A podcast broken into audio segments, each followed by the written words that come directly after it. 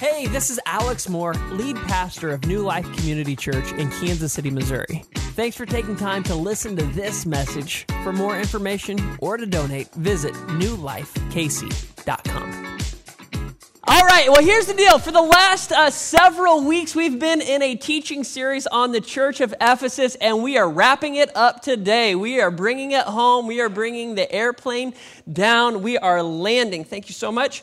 And so, uh, if you've missed any of the previous weeks, we just want to encourage you to go back. We've recorded everything. You can watch those, you can check those out, especially if you're traveling this summer and uh, you're not able to be here in church or make church online. All of those are available to you. But today, what we're going to do is we're going to look at the final words that Paul, who was the founding pastor at the church of Ephesus, his final words that he had written to them years after he left Ephesus. So, if you have a Bible, we're going to end up in Ephesians 6 eventually. So that's where we're going to be heading. But before we get into uh, God's word today, uh, by a show of hands, how many of you are movie lovers? We have any movie lovers in the room? Yes, you, my people. All right. There are others of you who are like, I'm not a movie person. I'm a TV show person. Can I see your hands, TV show people? You are like my wife. You are like into the cooking shows, you're into watching the reruns, and now with like streaming, you don't have to wait a week for the next episode. You just binge it all. And I don't understand it. It's never ending. And then they come out with a new season. Like, how many seasons of Grey's Anatomy have there been? Too many. How many seasons of all these shows? It's like too many. And then you get into one and you're like, this is going to be my show. I'm going to watch it. And then they discontinue it. And you're like, this is ridiculous. I should have stuck with the movie. So I'm a movie person. You go two hours, now sometimes three, you're done. That's it. It's the whole story. We had a good plot, we had good process and, and it's, it's, summed up. We're good. We're going to move on. Um, so when Missy and I, we started dating uh, years ago, we needed to get to know one another. And, and, and, so I've always been kind of a movie person, and so I had to find out if this relationship was going to work by finding out what kind of movies she was into, and also what movies she hadn't seen. And so I was blown away to find out that she had never seen my favorite trilogy of all time Back to the Future. She'd never seen Marty McFly and Doc and uh, little Einstein the dog. She'd never seen Biff. She'd never seen the whole movie. I was like, listen, we're going to have to watch that together. Now, I didn't tell her, but in my mind, I was like, if she doesn't like this, this might be the end of our dating relationship. And so we watched it, she liked it, she enjoyed it, but then then she did what like women do and she had this like this move I didn't see coming. She's like, All right, I watched your three movies. Now you have to watch mine. I was like, No problem. I've probably already seen it because I'm the movie guy. And she was like, We're going to watch all the Harry Potters. I was like, Are you kidding me? They do not even compare to Back to the Future. And at the time, there was only six of them. Oh my goodness. And like two and a half hours. Of. That was a lot of my life spent watching little Harry Potter grow up. Um, and so I watched all of those. And Harry Potter is an interesting thing. You know, I know it had a lot of uh, uh, fanfare because of the books, but then the movies came out, and then they've had little spin offs and all this stuff. And if you've never seen Harry Potter, one of the captivating aspects of the world of Harry Potter is that there is a magical world that exists that's in the current reality. We just don't happen to see it. Only the wizards and those who are in this world have access to this other dimension of reality. And, and while we all understand that Harry Potter is fictional, it's a made up story, there is a real spiritual component in our reality uh, with angels and with demons and with powers of darkness and light that we also never see. And so, the first point I want to make today as we start this final message on the church of Ephesus is that what you see is not all there is. That what you see, what you observe, what you're able to sense with your five senses, your little spidey senses, that's not all that there is. There is so much more than what we just see with our eyes. And the supernatural isn't a topic that we necessarily often think about, but if our Bible talks about it, then, then so should we. And we need to be aware that the supernatural world is very real and it affects our physical lives. There is a realm out there that we can't see and that often we're unaware of. but it's very real, and there's actually a battle for your life. Angels versus demons, good versus evil, a place where sin and virtue collide. And this is the supernatural world that I want us to take a look at today. Again, what you see is not all there is. Now, now, the challenge in embracing this simple truth is that the vast majority of people from good churches and good homes do not believe that there is truth outside of themselves. That there's no truth outside of themselves that would even determine what's right and wrong. And so I, I put it like this it's hard for people to believe that there is a universal truth that is right for all people in all places at all times. It's hard for people to embrace this. And whenever we've brought up the topic of the supernatural or angels and demons or spiritual warfare, whenever this conversation comes up in church or even outside of church, I find that people tend to believe what their subjective personal experience. let's not miss this. Their subjective, their personal experience has taught them more so than what the Bible teaches about that topic. For example, let's say that you meet someone and they believe that they have communicated with a dead person. They have connected with someone on the other side of the grave. They have had this subjective, it's something personal experience that they've had in which they sense that they have heard from the dead. It's like the sixth sense, but a little further. It said, I see dead people, I hear dead people, right? Now, now here's the deal they have subjective personal experience, but the Bible actually talks about this. And so, what are we going to believe? What our subjective personal experience experiences said, or what the Bible has to say? So, here's what the Bible says. The Bible talks about this, and it's called necromancy. Some of you may never have heard that word. It's this definition. We'll put it up here. This is Webster for you. It's the conjuring of the spirits of the dead for purposes of magically revealing the future or influencing the course of events. And in the Bible, necromancy is called divination, it's called sorcery, it's called spiritism. And it's all forbidden many times in Scripture. God is not a fan of it. And we see that in Leviticus, in Deuteronomy, in Galatians, and even in Acts. And it's a practice that is very much something God is against. You might even say it's an abomination to God. And, and, here's why. why. Why would God have a problem with this? Well, let's talk about it. Let's think about it, okay? First, we need to realize that God has promised to freely give wisdom to all people who ask. James 1 5. If you are wanting information that you do not have, if you're wanting wisdom, if you're wanting truth, all you need to do is ask God. He's promised to give it to you.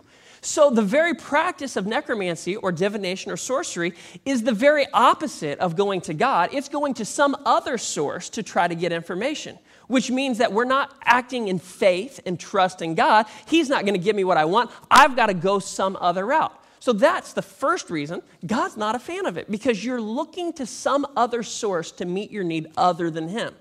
But second, the idea that people's spirits can be contacted for information is false. When a human dies, their spirit doesn't linger here on the earth. It's not still here, it's not wandering around, it's not trying to get some message to you. When a human being dies, their spirit goes to one of two places. It's either going to go to heaven if they've put their trust and faith in Jesus, they will be with Christ, or they will go to hell and await further punishment. So if your theology is based on Disney's Coco and you're Miguel and you're trying to have contact with the dead, that's not how it works. so, so Pastor Alex, I, I don't understand. If, if, if it's not possible for us to contact the dead, why would God create like this rule? I get like we're not like trusting Him, but like if it doesn't work, what's the harm in it? Like, why would God say, don't do this? It's an abomination. I'm not for it. Well, I'm so glad that you're thinking that way because I have an answer for that question.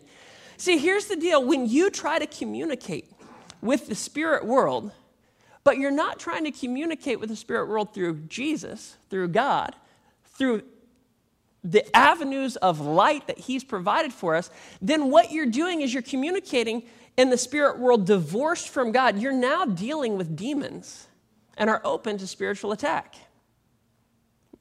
Well, Pastor Alex, but listen, I know that I heard my grandpa Sam speak to me. I heard that dead voice. I know he spoke to me. That is subjective and a personal experience. But if we're going to allow our lives to be shaped by God's word more so than by my experience, if there is a universal truth, then I have to tell you that that voice was not your grandpa Sam. That voice was a lying spirit. And John 8:44 says that the devil is a liar and the father of lies. He's really good at deceiving. And 1 Peter 5 8 warns us. It says, this is Peter who walked with Jesus. Like he was the gung ho disciple. He says, listen, stay alert. Watch out for your great enemy. I don't know if you knew this. There is an enemy. You have an enemy. Oh, no. I'm so nice. You have an enemy. Who is it? The devil. What's he doing? Well, he's prowling around like a roaring lion looking for someone to devour. You need to know this. Satan and his demons want to destroy you. They don't have any interest in imparting truth or wisdom to you. Again, what you see is not all there is. And my challenge for you and I today, as we bring up this topic and so much subjective experience comes into play, there's two sides of this. Like some people are like, yeah, I don't think that spirit world's really that real. It's not like that involved in my life every day. And then there's the people on the other side that everything's the devil. Oh my gosh, I have a headache today. I think the devil's trying to get in my head. You know, have you ever met those people?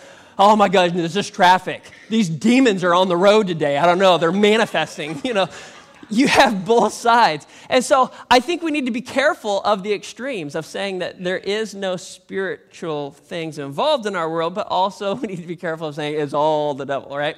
So here would be my pastoral counsel. I thought as I wrote that line, I was like, that's pretty, that's pretty weighty. Pastoral counsel. Here you go. This is, this is from the spiritual leader of this house. Let the Bible filter your experiences. Don't let your experiences filter the Bible. I've experienced this. I think that I heard this voice. I think that I've communicated with the dead. I'm going to hold on to that as truth and now read scripture through that lens? No. I'm instead going to read the Bible and say, I need to reinterpret that. We'll put it another way. Uh, let the Bible filter your experiences. How about let the Bible interpret your experiences? We've experienced some stuff. I don't know what I experienced. I think I know. Let's see what God's word has to say. Oh, I understand now what that was. We need to make sure that our starting point, the lens through which we look at things, is truth, is God's word, not I'm looking at truth through the filter of my own experience. Because when I do that, I will block out certain truths that God has for me. The Bible has to be what interprets what I experience. The Bible has to filter my experience. If you filter something, that means that there's some things that aren't getting through, right? The Bible needs to be the thing that doesn't let some things through. That was just straight up weird. I don't know what that was. That wasn't of God. If we go the other way around, we're going to have a very unusual faith, and it will not be based upon God's truth. My pastoral counsel. So, the church of Ephesus, as we talk about them, we've been talking about them for, for many, many weeks. We need to realize that they had a lot of subjective personal experience with the spirit world. They had experienced things. The whole culture of that day was very mystic. There was lots of people who were trying to cast out demons. There were people who had books and they had these seances and they had these words that they would say. This was the culture. And so these people, that was the normal subjective experience for them. But now they've stepped over the line of faith. They're trusting that Jesus is the Son of God and has provided forgiveness of sins, and He's forming them into this new society. And so now they're having to do some things. They're one, having to look back at their experience and say, what do I do with these experiences? How do I interpret them if Jesus is real? I need to know how to think about that. And now, as I move forward in my future, how do I approach future things? And so we read about this in week number one, and here's what it says in Acts chapter 19. It says that there was a group of Jews traveling from town to town, casting out evil spirits. All right, so can you imagine living in that time? Here comes this group of people. Can you imagine? Like, you can just imagine people showing up to your house by twos, knocking on your door. How about this? There's a group of them traveling from town to town, casting out evil spirits. And here's what they tried to do they tried to use the name of the Lord Jesus in their incantation. Here's what they were saying I command you in the name of Jesus, whom Paul preaches, to come out. this is what they were doing, right? This is kind of, kind of fun. Um, here's what was happening the power of God was showing through Paul. And these guys wanted to capitalize on that power. They didn't know Jesus, but that seemed to work. And sometimes we're attracted to the pragmatic. If that works, I think it must be right. But in the kingdom of God, if it's right, it works. It's a little different. And so here we have this idea that these people are trying to use the name of Jesus for their own advancement. We've got our job over here. We cast out evil spirits. Uh, oh, that works. We're going to start using Jesus' name to cast out evil spirits. I don't know if you know this or not. It's not a good idea. You can't use Jesus to advance your agenda because Jesus don't play. So check this out. Seven sons of Sceva, who is a leading priest, were doing this. There were seven of them. But one time, when they tried it, I like that. They're just trying stuff. One time when they tried it, the evil spirit replied, I know Jesus and I know Paul, but who are you? Then, this is my favorite part. This is like one of the best stories in the whole Bible. Then the man who had the evil spirit, who's saying, like, who are you, leaped on them. Can you visualize someone leaping on you? Grown man, probably a man dress. He leaped on them, overpowered them, and attacked them with such violence that they fled from the house, uh oh, naked and battered. Can you imagine this UFC fight going down? They are in the Coliseum of this house, and one dude's taking on seven dudes. And they're all brothers, you know. You can imagine their eyes widening and looking at one another like, what's going on? And that guy's naked. Oh no. like, what do we do? It was weird. It was definitely weird, but it was real. What you see is not all there is. And here's what happened. This is so interesting to me. Verse 17, it says, The story of what happened spread quickly all throughout Ephesus. You think? Did you hear what happened at Bill's house? Oh my goodness. And, and get this, it didn't just stay among the Jews. No, no, everybody knows. This is like transcending, like we are like cross culturally. This is getting into different language. Jews and everybody, everybody. You got to. Did you hear the story? This is so crazy. And here's what ended up happening: a solemn fear descended on the city, and the name of the Lord Jesus was greatly honored. It was amazing. These guys tried to take the name of Jesus to honor themselves with their little job of casting out spirits. But at the end, she's like, uh uh-uh. There's only one name that's going to be exalted, and that's mine. Many, many who became believers confessed their sinful practices. This was moving people to step over the line of faith. They were believing, because of the subjective experience, because of these stories that they're hearing, that this Jesus is more powerful than any other spiritual force. They began to confess their sinful practice. And check this out, verse 19. A number of them who had been practicing sorcery, oh, we talked about that, brought their incantation books and they burned them at a public bonfire. The value of the books was several million dollars. So, I like how the Bible is just so calm. So, the message about the Lord spread widely and had a powerful effect. Crazy, right? So, this is the church of Ephesus. This is what they knew. Their subjective experiences with demons, with spiritual things. They've seen this. They know that these guys got beat up and were naked and running around trying to find clothes. They knew that this evil spirit was there. They knew that Paul was casting out evil spirits. But how do we interpret all this? And so, Paul as he's become an older man, he's left Ephesus. This is the church that he founded. He writes back to them and he says, I want to instruct you. I'm going to give you some words of wisdom. I want to help you know how to think about some things. And we can't dismiss everything we've talked about. He begins by talking about who they are in Christ. Their identity comes first, that they're no longer living an old life, but they're living a new life. They've stepped over the line of faith. He talks about how this new society is going to be super diverse. It's not just made up of rich, but it's also made up of poor. It's not just made up of one type of person. It's not just men, it's not just women. No, it's both genders. It's not just uh, the Jews. No, no, no. The, the, the Gentiles, the non they're all included. We are doing life differently. And then he actually goes through, which we talked about last week, of what does it look like to live in this new society. Hey, there's some different ways we're going to carry ourselves. And we're not covering it today, but it even talks about what marriage is supposed to look like in this new society. It even talks about how we're supposed to parent in this new society. But when we get to the end of his letter, his final thing that he wants to communicate to the people, the Christians, those who stepped over the line of faith at the church of Ephesus, is he wants them to understand some spiritual realities.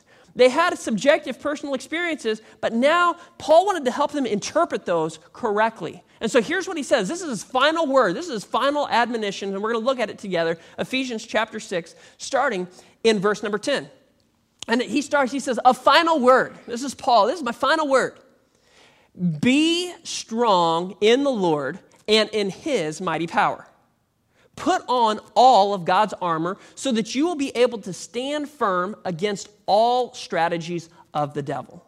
For we are not fighting against flesh and blood enemies, but against evil rulers and authorities of the unseen world, against mighty powers in this dark world, and against evil spirits in the heavenly places. Therefore, put on every piece of God's armor so you'll be able to resist the enemy in the time of evil. Do you know that we're in a time of evil? Then, after the battle, you will still be standing firm. Stand your ground, putting on the belt of truth and the body armor of God's righteousness. For shoes, put on the peace that comes from the good news so that you will be fully prepared. In addition to all these, hold up the shield of faith to stop the fiery arrows of the devil. Put on salvation as your helmet and take the sword of the Spirit, which is the Word of God.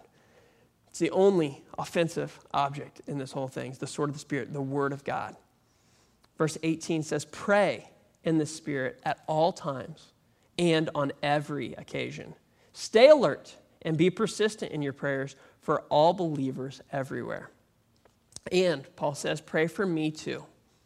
Ask God to give me the right words so I can boldly explain God's mysterious plan that the good news is for Jews and Gentiles alike. I am in chains now, still preaching this message as God's ambassador. So pray I will keep on speaking boldly for him as I should. In Dan Palmer's book, The Gospel Isn't Just About Me, here's what he writes. This is so good. Once upon a time, the kingdom of God was full of peace and one accord. All were united under one kingdom, one king, one culture. Only God Most High had dominion over the domain. All gave glory to God who was and is and is to come, the Alpha and the Omega. But things didn't stay that way. One of those heavenly beings, called Lucifer, or the Shining One, rebelled against the king.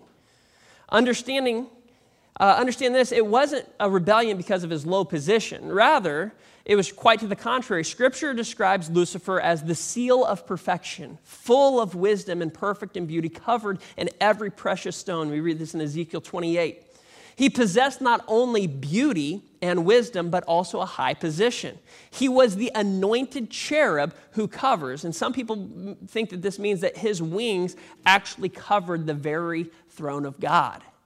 Yet for all that, Lucifer was not satisfied. He let the beauty that God bestowed upon him corrupt him.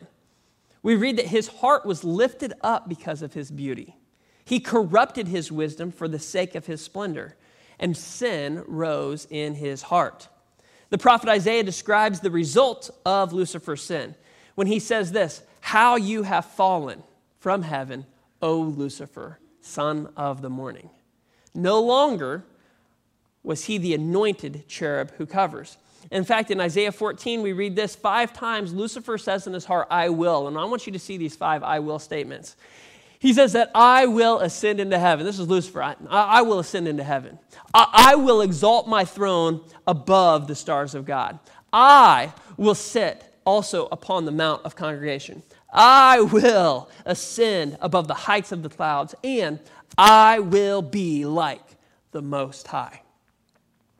Lucifer no longer wanted to give God glory, nor did he want God to have dominion over him. He wanted his own kingdom, he wanted to be king. Lucifer thought that if he sat on the throne, that would make him the king, but just sitting on the throne doesn't make you the king, does it?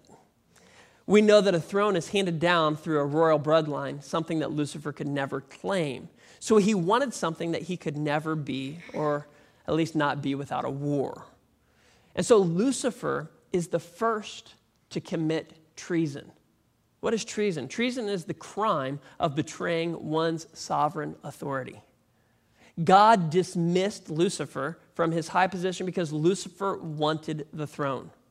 Not because Lucifer did drugs, not because Lucifer had sex outside of marriage, not because he stole, not because he murdered, or anything else.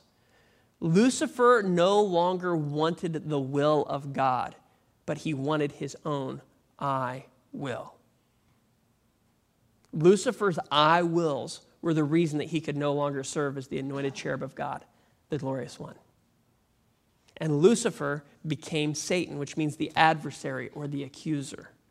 And he lost his position in heaven because he elevated his will above God's will. When Lucifer declared his will to sit on the throne and to be like the Most High, no longer was all creation united in obedience to God. And like all would be kings, Satan sought a following. The Bible says that one third of the angels followed Lucifer and were cast out of heaven. But Satan also desired that this new creation of God, humanity, created in God's image, would follow him as well. And in the Garden of Eden, Satan successfully deceived Eve into eating from the tree of the knowledge of good and evil. But it's interesting that we read that Adam was not deceived. The Bible's really clear. Eve was deceived, Adam was not. But Adam still ate. Why did Adam eat from the tree in the Garden of Eden? Some people are like, well, it's just because the woman gave it to him. It's the woman's fault. I'm like, okay, maybe. Or maybe, just maybe, Adam wanted to be like God. Adam wanted to sit on the throne. Adam wanted his will above God's will. After Adam brought sin into the world, Satan's kingdom expanded as humankind expanded, as mankind reproduced. Yeah, not so good. And here's the thing you get to us, every single one of us has been a citizen under Satan's jurisdiction. Every one of us has followed Satan's motto I will. We've each committed treason against God. And until we step over the line of faith and put our trust in Jesus, we are a citizen of Satan's kingdom. I said this in a previous week, but Christianity, it, it isn't a comfort zone, it's a war zone.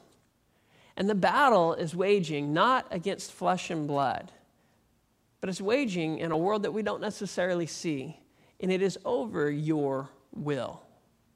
So, Paul, in his final words to those who'd stepped over the line of faith in the church of Ephesus, was twofold. In Ephesians chapter 6, verse 10, he says, A final word be strong in the Lord and in his mighty power. We sometimes bypass this to get to the armor of God, but no, it starts here. You got to be strong in the Lord and his mighty power. In this battle between two kingdoms, if you're going to stand firm on God's team, you're going to need strength, and that strength isn't going to come from you. You need strength in the Lord and in his mighty power. In other words, you're not strong enough to win this battle on your own. Victory is only found through Jesus. And number two, he then says, All right, you got to be strong in the Lord and his mighty power. But now, number two, you got to put on all of God's armor so that you'll be able to stand firm against the strategy of the devil. Uh, notice Paul's language here it's to stand firm. It's as though, as a Christian, you already have the upper ground. You're, you're on top of the hill. You have the strong position. Now, your job is to hold the position. Stand firm. Don't let anything move you from this place that God has put you. And as we look at verse 12 again, This time in the New American Standard, it says this it says, For our struggle is not against flesh and blood. Your battle's not against other people, it's not against the government or Republicans or Democrats or Hollywood or your evil boss. Your fight and struggle is not against flesh and blood, but what is it against? It's against the rulers, against the powers, against the world forces of this darkness, against the spiritual forces of wickedness, wickedness in the heavenly places. Some people believe that Paul here is outlining that there are different ranks here of demons, that there are these different categories of the rulers and the powers and the world forces and the spiritual forces. And so I, I don't know exactly what that category means, kind of like with the military. I don't know the difference between a general and a major and private. Like, I know that they exist. I don't know what they mean. All right, we don't have to necessarily know what this means to know this that we have an enemy and the enemy is organized against you. And with all of that in mind, here's this connecting word in verse 13. Therefore, with all of that, stand firm, put on this armor. Therefore, put on every piece of God's armor so you will be able to resist the enemy in the time of evil. And then after the battle, you will still be standing firm. It's interesting to note here that Paul is not inviting Christians at Ephesus into a spiritual battle. It's not like, hey, just want to let you know you haven't seen it, but there's a spiritual battle going on and you should go and engage in it. That's not what he's saying here. He's saying, listen, the fight is already on. It's time to put some armor on. Like you may not know this, but you're already in the fight. And if you don't know you're in the fight, that could be problematic because you're probably not winning. You're, the fight is already on. You need armor. And I think we also should say here that there is a difference between spiritual attacks and consequences. Some people want to make everything a spiritual attack. Oh, I got into this car accident. Satan was just out to get me. Or maybe you shouldn't have been texting while you were driving. I got fired from my job. I think my boss works directly for Satan. That or you should have showed up on time and worked hard and did what the boss said. Oh, just the devil's out to get me. I don't think so. There's a difference between spiritual attacks and consequences. And I think sometimes we blame God or blame Satan for a lot of things. And, and so, is it possible that depression, anxiety, and stress could be spiritual attacks? It could be. But it could also very much be that those are self care issues. So, not every bad problem is because of demons. If so, like, my wife and children are from the devil because there's some problems that we have. Not every bad problem is because of demons. Okay? So, here's some things that demons can do. And this is just from Scripture. Demons influence the leaders of nations. If you can take down the leadership, man, you can have everybody kind of follow. It's interesting as our world has new laws and new things going into effect, isn't it? It's kind of scary. Demons influence the leaders of nations. We see that in Daniel chapter 10, verse 13. Demons actually desire to inflict suffering on you. If the devil can get you to get caught up in your suffering, he can get you to take your eyes off of Jesus. Never allow pain to be an excuse for your disobedience to God. Demons, they scheme to lure you away from God. They do anything they can. I, I always felt like demons were, uh, you know, how, how, how, can, how can the enemy lure me away from God? It's not by presenting really bad things to me, because I don't want really bad things. It's by presenting good things that just aren't God's thing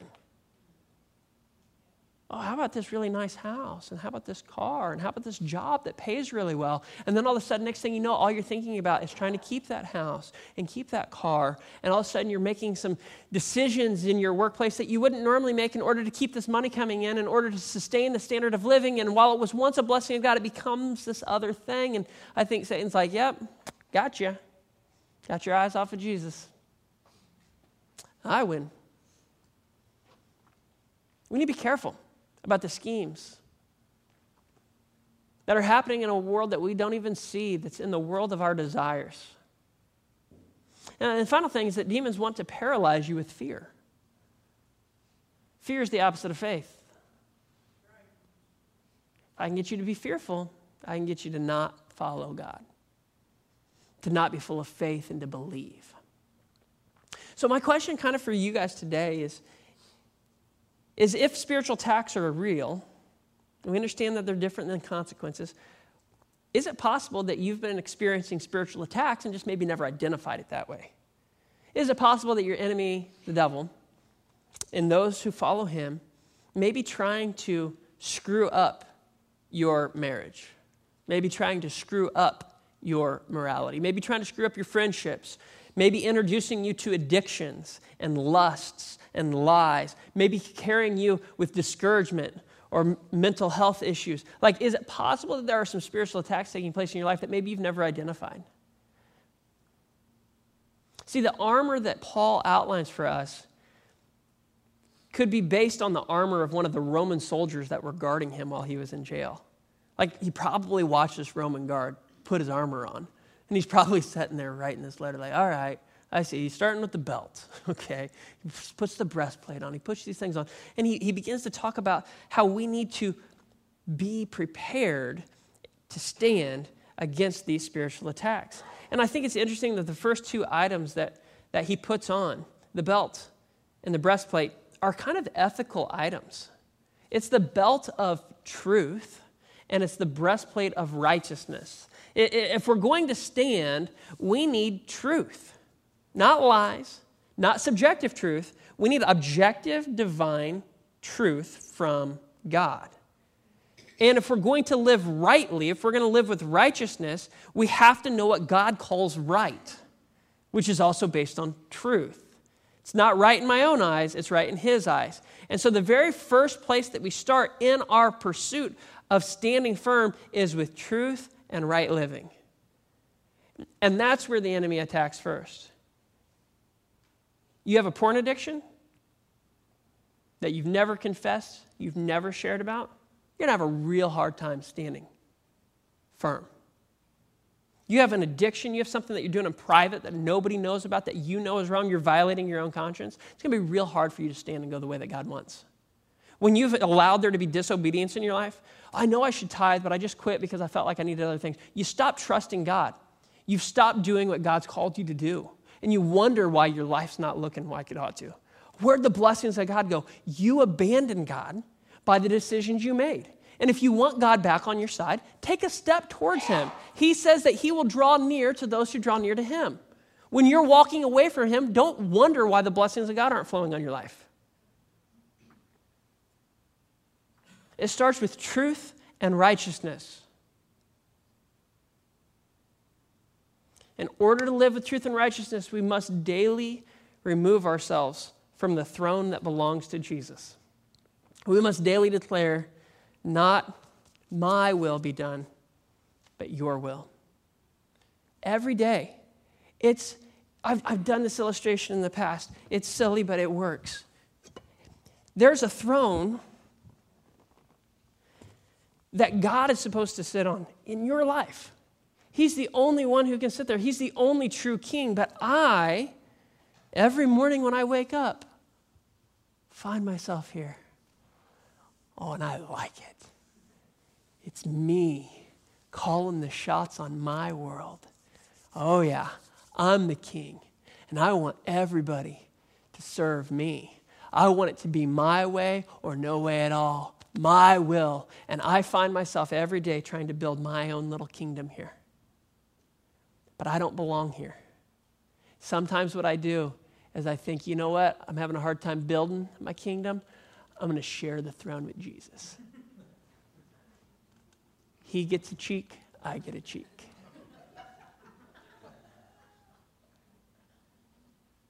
Did you know that God doesn't share the throne with anyone? This is still treason. I'm in the place that He belongs. Nothing changes in your life when you remain on this throne. I don't care what your prayer is. Jesus, forgive me of my sins. If you're still sitting here, there's no life change. God's Holy Spirit's not coming and dwelling in you. It doesn't matter what words you go through, what mechanical motions you say, until you get off of the throne, get on your knees, and say, God, forgive me for wanting to do things your way. Forgive me for trying to just do it my way. I, I, not my will, your will. God, it's not about me, it's about you. God, I surrender me to you, and you're in charge. God, I want anything that you've created in me that I can get glory for. God, I want to give it back to you because it's all about you, Jesus. And I want to find myself at the feet of Jesus every day. This is salvation. I don't care what prayer you prayed, until you get off of the throne, there is no life change. And every day, I have to continually get off of the throne. I find myself back on there in the morning. All right, it's a new day. Oh, wait, this is the day that the Lord has made. I'm going to rejoice and be glad in it because it's Him. Every day, I have to get off of the throne. Not my will be done, but yours. Every day, it's a place of resurrender. And Paul says this as he gets down to the very end of this, this passage here. He talks about all the different pieces of God's armor, which you could spend a lot of time talking about. But he says this in verse 18 He says, Pray in the Spirit at all times and on every occasion. Stay alert and be persistent in your prayers for all believers everywhere. I think we need to recognize that your prayers are far more powerful than you know. It's a bit of a mystery. I don't know how prayer works exactly. But we are encouraged over and over again to pray in the Spirit at all times. And on every occasion, even this occasion, that occasion too. We need to stay alert and we need to be persistent in our prayers for not, oh, not for yourself, but for all believers everywhere. When was the last time you prayed for the people that are sitting around you? You pray for those that are Christians? You pray for those that are going through it? I don't know if you know this, but the people around you are going through it. They're experiencing spiritual attacks. Are you praying for them? Are you praying that they will stand strong? That God will meet them where they're at? That they will surrender their will? That they'll make sure every day to get off of the throne? We should pray about everything and then probably pray some more. And perhaps one of the most important tools when we're positioned at the feet of Jesus is prayer and communion and communication with the Father, in which I'm learning Him and knowing Him and knowing His heart and knowing what He loves and hating what He hates as I begin to embrace the culture of Him, the King. I'm a part of His kingdom. That's when things begin to change. And so, as we wrap up this series, I want to encourage you to know that the supernatural world is real. I want you to know that Christ has already given us victory.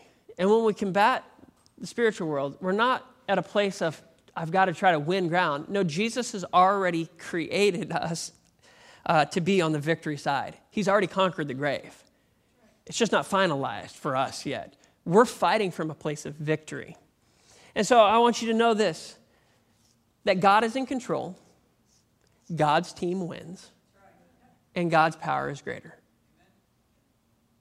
So, no matter what challenge you may be facing, no matter what the attack may be, remember Jesus' words in John 16 33. These things I have spoken to you, so that in me you may have peace. Where's the peace found? In Him. In this world, guess what? You have tribulation. But take courage. I have overcome the world. Thank you for listening to this message. For more information, please visit newlifekc.com.